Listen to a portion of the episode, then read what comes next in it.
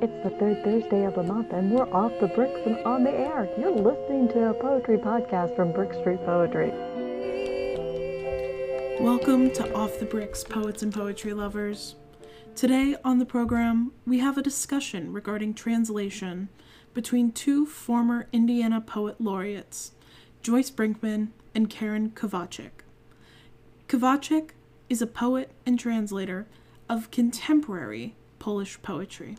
Ezra Pound said, A great age of literature is perhaps always a great age of translation.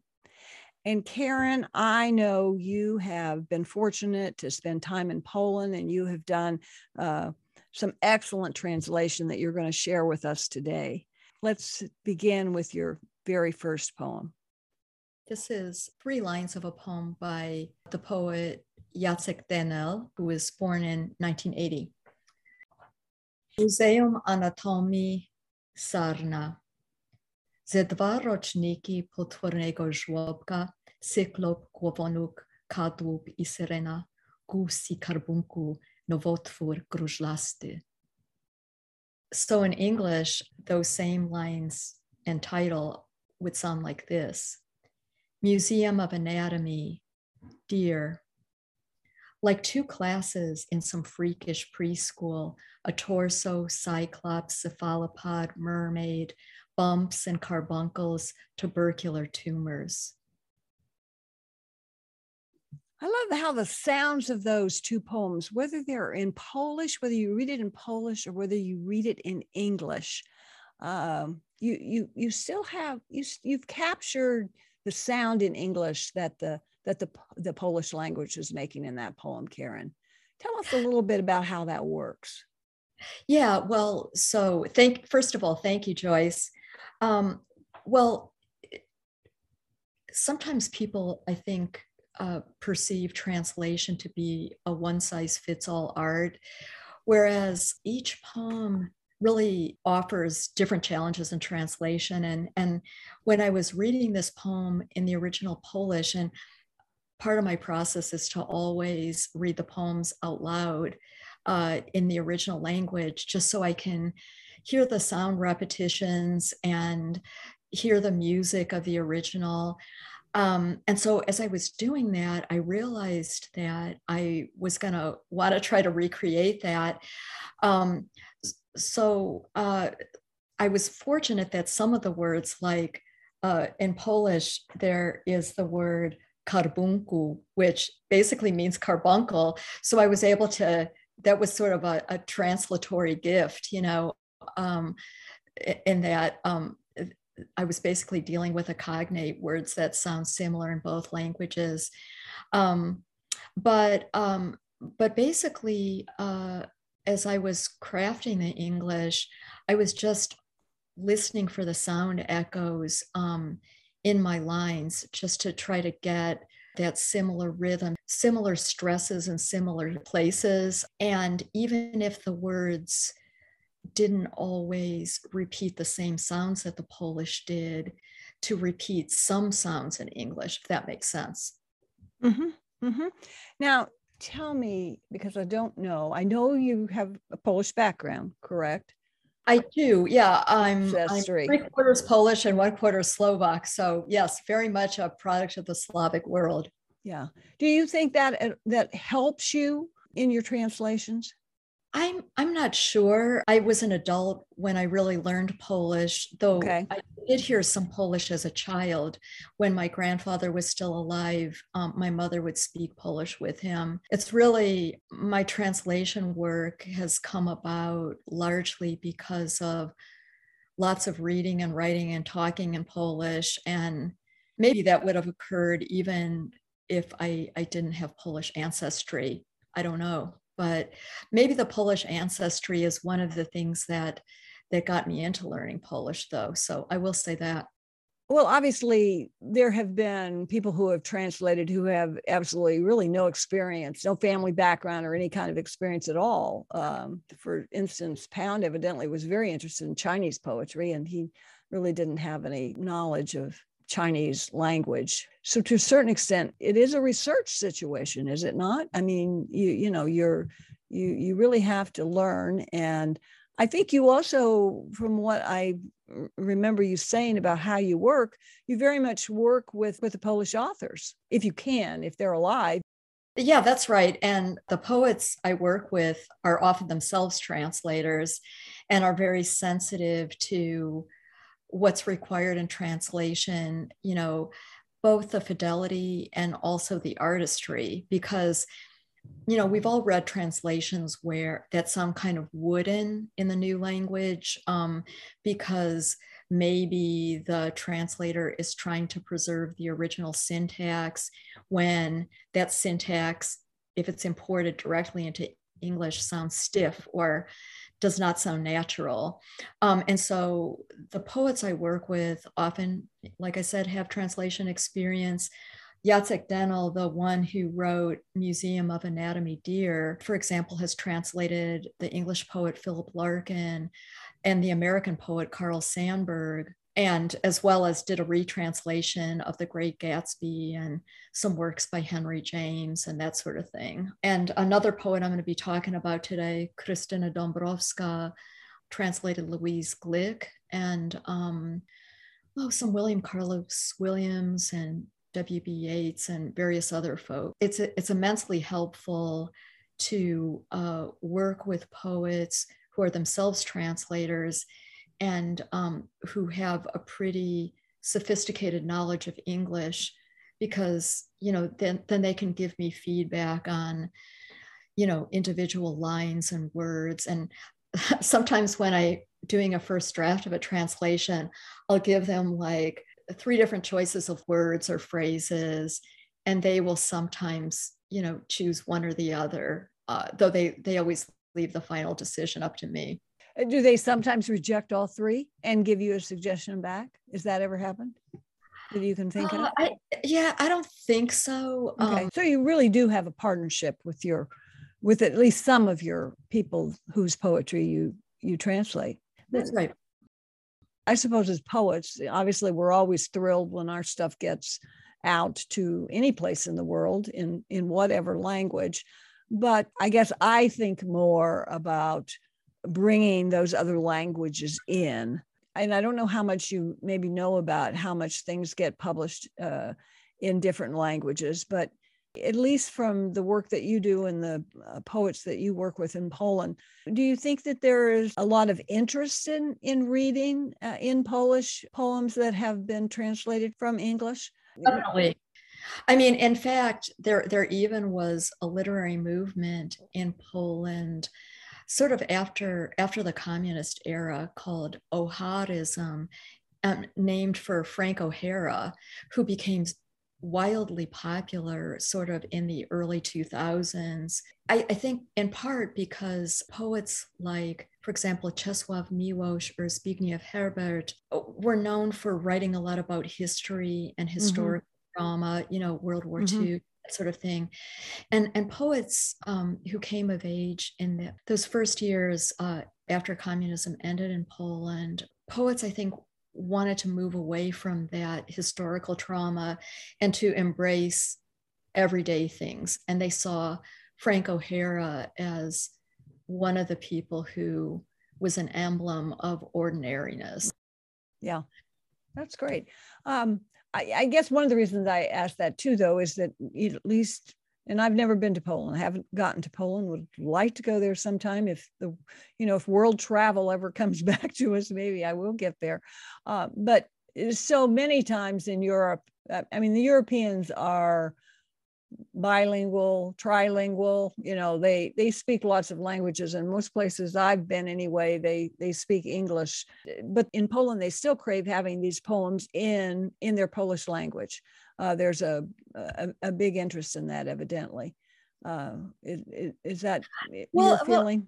Well, that, that's it. But I mean, you know, a reader might speak English casually, but still not be able to understand the nuances of a poem. Yes. Or, or might understand the nuances better in his or her own language. Yes. I think that's a very good point to be made. Yeah yeah i appreciate your saying that because because yeah it's one thing to say pleasantries to somebody in in a language that isn't your native language and it is another thing i mean sometimes it's even if we're reading a poem in our own language there are nuances that are difficult for us to get so yeah right. it, it brings it brings the poem more fully to them when they get it if they get it translated translated well into polish would you say that mm-hmm. Yes, as long as it's translated well, they can have, you know, uh, ideally an equal appreciation for the poem that a reader and who's a native speaker of English would have when reading the original. Okay. Well, uh, read us another poem by the the, uh, the same poet that you just read. Okay. Um, so this poem uh, was inspired by hearing about someone in Northwest Poland setting himself on fire because of unrequited love. This, this is untitled, but it does have an epigraph by Pierre Ronsard, the French poet, and the epigraph goes like this Even when veiled by embers, fire remains fire. Love's sacred walls will not snuff out this pyre and this is uh, this poem is for Piotr Tarczyński, um, Jacek's husband. If unhappy love ends with a splash of mineral spirits and setting oneself ablaze on a street in Bellows Fall, New Hampshire, then how does happy love end? What will extinguish a happy love, unquenchable, crackling in the dark, scattering sparks and scorching, flying up the stairs unflagging, leaping about the roof from rafter to rafter, throwing out life and warmth. What will extinguish it? Toss bed and table into it, throw in a chair, the parquet floor, all books and papers into that happy love. Watch as the people of Bellows Falls walk toward it how they warm their hands on it, love. That's a very interesting poem, Karen. You've told us all about the research on this, which again is is very interesting. How you try to, eh, you, you know, you wanted to pick a place when you did it in English. You want to pick a place that was in the uh, the United States, or could have been someplace like England or someplace, someplace where they speak English, uh, which was an interesting suggestion for you uh, to do. And then and then again, some of the sounds that you've captured in here that go with the Polish in the name and so forth. When you do this, do you read the poem in Polish first? And do you choose to translate something that has some kind of meaning or significance to you? When you read a poem in Polish, how do you make a choice about what you want to translate? Yeah, that's that's an excellent question, Joyce. Um, yeah, so oftentimes there there is some sort of connection, whether it's formal or emotional or intellectual, um, or sometimes I, I, you know, as a poet, I'm interested in doing difficult things like or things that I haven't attempted in my own work yet because I feel that as a poet, I'm I'm constantly learning and relearning my craft by doing translation, and I'm I'm sort of upping the ante for myself, you know, for what what I feel like I'm capable of. Um, so so sometimes it's the adrenaline of a challenge, really. That's that's interesting to know, and and I think that's one of the things that sort of brought me the kind of the realization of thinking that myself is kind of what brought me to ask you to be with us today.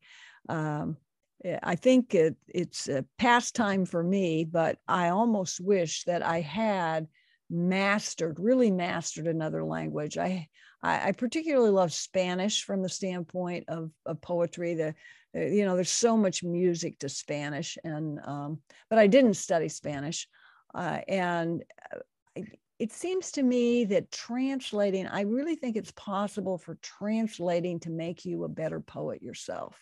Uh, and I think you're saying you're I'm hearing that from you that that it gives you a challenge and in accepting that challenge you basically become a better poet. You you learn something that you might not have learned otherwise uh, through the translation of somebody else's work. So in a way it's a kind of a collaboration right? Even if you even if you're working with someone who uh, is not alive and cannot speak to you you're still you're still in some ways collaborating and you're still you're you're benefiting from what this other poet has done. It's able to inspire you and and uh, and help you be a better poet.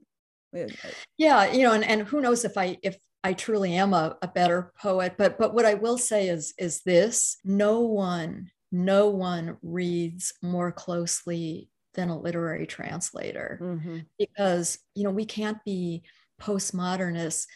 We we have to always be interpreting as we're translating.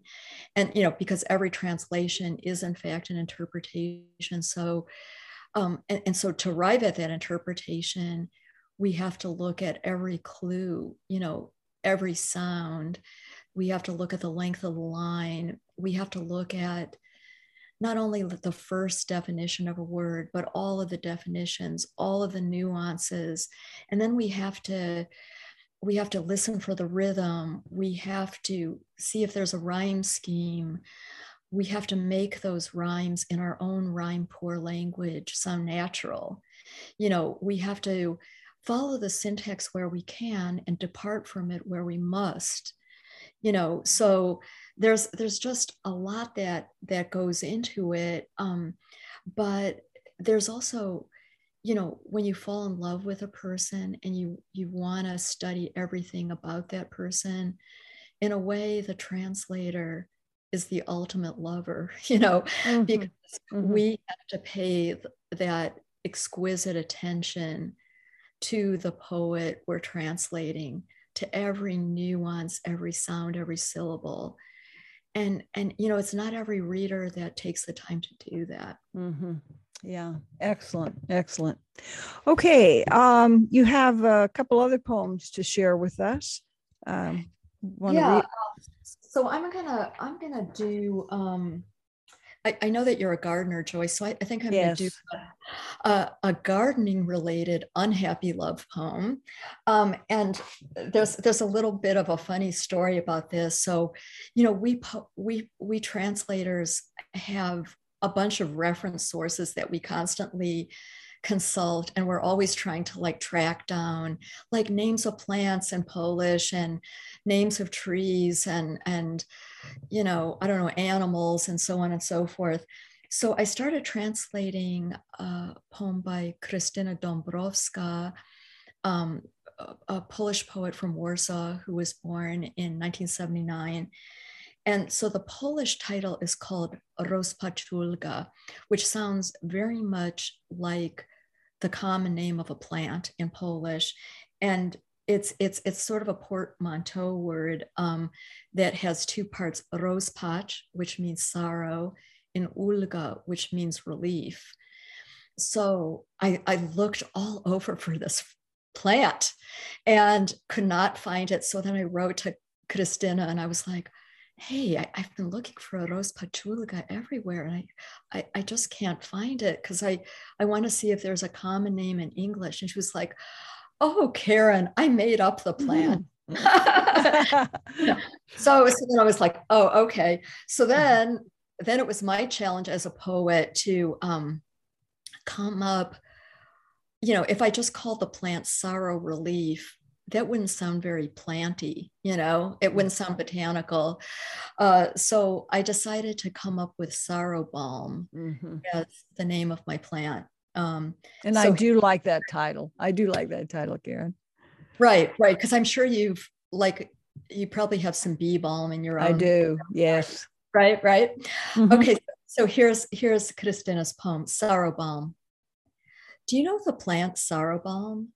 When fire stifles every trace of the word you, for you, with you, because of you, smoke spurs the germination of its seeds its blossoms hang heavy as a black peony's, yet its drooping petals are light. Its roots penetrate the beginnings of a story that's come to an end. Its thorns sear, but a tea or compress from its leaves can heal. Its fruit can be habit forming, cause nausea. Forgotten in a pocket, it becomes a rattle, beating a frantic rhythm with every step. Sorrow, sorrow, balm, sorrow, balm, balm. For the eye, barely breathing, its scent galls.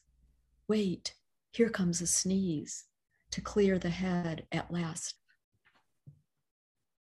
I, I like that. I, I like the name, the title, and you kind of work through there with uh, the good and the bad, the good and the bad of the plant. Uh, right. It's, it's like after a relationship ends, this plant can both uh, it, it, can sort of remind us of the sorrow of that relationship ending, but it can also potentially bring healing and relief, you know. But that that sort of ambiv- ambivalence when a relationship ends, sadness, but also relief is obviously something that mm-hmm. Was trying to write about here. Yeah, or in this case, yeah, relief, balm, calmingness. I mean, you can go from the sorrow to the calm kind of thing. Right. Yeah. Right. In a mm-hmm. relationship. Yeah. Yeah. Great. Okay. Do you want to give us a few lines from from the the Polish? Uh, yeah, sure. So there's that one line where she's talking about the frantic rhythm, you know, and and it's like sorrow, sorrow, balm, sorrow, yes. balm. So I'm just going to do how that line sounds in Polish. Okay, that's good. Rozpaczulka, ulga, rozpacz, rozpaczulka. Yes. And you really did capture the same the same pattern, the same sound. It's very good. Very good. Okay, and you have another poem uh, by the same by the same poet. Yeah. So um, so so this is part of a series uh, that Krystyna wrote about uh, the ending of a relationship and it's it's sort of about an experience of insomnia but also about and this is something that your listeners might relate to some of us when we were children had like a special stuffed animal or a blanket or some kind of something that would help us fall asleep or was a comfort to us when we were sad you know um, and and so uh, Polish is a very diminutive, rich language. And so, so I was translating this poem. I was trying to, you know, find a few diminutives to kind of sprinkle into this poem to make it sound um, like the original Polish. So this one is called Blanky. In the dark, you can't see that it's pink with white squirrels and how the pink and white have grayed She's had it from the time she called squirrels bunnies with little ears. She'd have to fondle it to fall asleep. Most important was one corner, all frayed from stroking and sucking, saturated with her childish spit, like a tarp the waking world couldn't penetrate. That ratty corner of her blankie even had a special name no one but the child could pronounce. She tries now to recreate it, the lisping monosyllable, something like the in English. After being washed, the vanished. She didn't know where. Her blankie had become something sanitized and strange. She'd have to bring it back to life with her touch. In all these years, it never got lost. It waits beneath her pillow to press against a sleepless cheek. That corner, all in tatters, threads full of snags. Hour by hour, the darkness turns white. Tiny pink flames leap under her eyelids. Come here, squirrels, bunnies with little ears, and I'll offer up these nuts too hard to crack.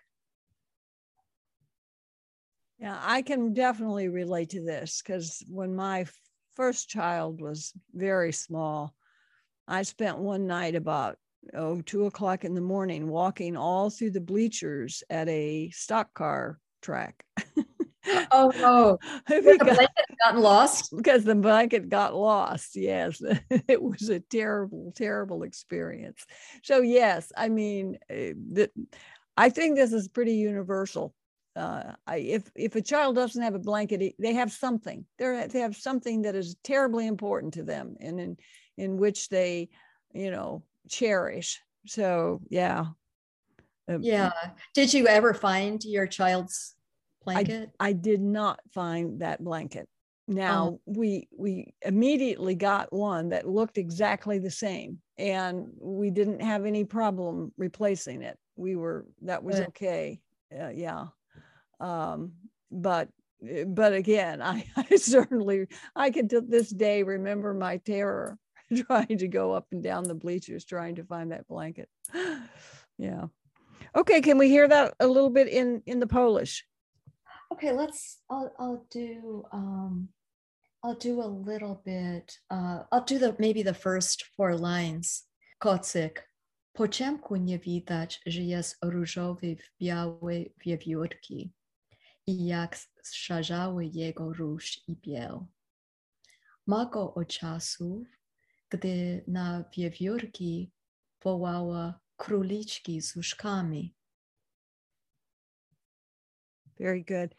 Karen, you just read excellently, no matter whether you're reading in English or Polish. Oh, and, you're kind. and and I am I am so thankful that you've been able to be with us today because I have to admit that I hadn't thought a lot about translation until real recently, thinking, you know, I, I think Pound is right that translation and the sharing and the ability to share so much of the poetry of, of the world really makes for for rich and and uh, expansive poetry for all of us. So I, those of us who are don't translate are fortunate that we have people like you who do translate and who obviously do it with so much care.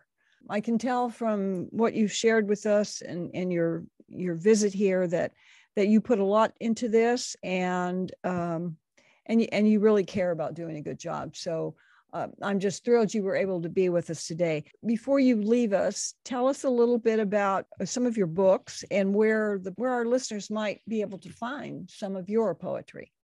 Right, a couple of books of poetry. One is Metropolis Burning from uh, Cleveland State University Press. Um, another one is Beyond the Velvet Curtain from Kent State. I've also trans, well, I've I edited an anthology of Polish women poets called Scattering the Dark, which came out a few years ago uh, from White Pine. There are a couple of poems by Krystyna Dąbrowska, the poet I I just read. This year, Zephyr Press is coming out with a collection of Krystyna Dąbrowska's work. It's a bilingual edition. Um, that should be out somewhere maybe March to June, that period. You know, I mentioned earlier Jacek's book, Aperture, that came out from Zephyr Press in 2018. So, in all of these, if you put my name, um, uh, you can order it, order any of my books from uh, a local bookstore of your choice, or if you want to go online and order it, all of those would be available online as well. Yeah, I, I really appreciate having this conversation with you, Joyce, and talking about the art of translation, which I so love, and the work of these two poets whom I whom I deeply admire. Well, we really are happy that you love it and that you were willing to share uh, with us today. Thank you so much, Karen. Thank you, Joyce. Time to pause for a natural moment with a bit of poetry focusing on our non human world.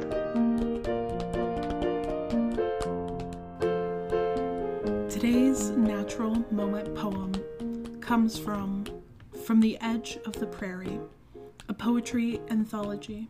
Today's natural moment poem is My Little Cloud by William Burton.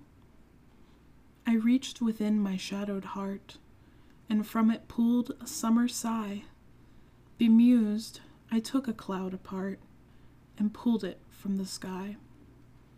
I gazed upon the powdered mist and warmly felt its living song, like sleeping children tucked and kissed, protected by the strong. And when at last my hand unclenched, my little cloud began to cry. And it did rain, and it was drenched beneath a saddened sky. This program would not have been possible without the help of our creators and creatives. Our signature music is composed and performed by Iona Wagner. Generous supporters of Off the Bricks include Indiana Humanities, the Arts Council of Indianapolis, and the City of Indianapolis. We release new episodes of Off the Bricks on the third Thursday of each month, so keep an ear out for us. Thank you for joining us, poets and poetry lovers.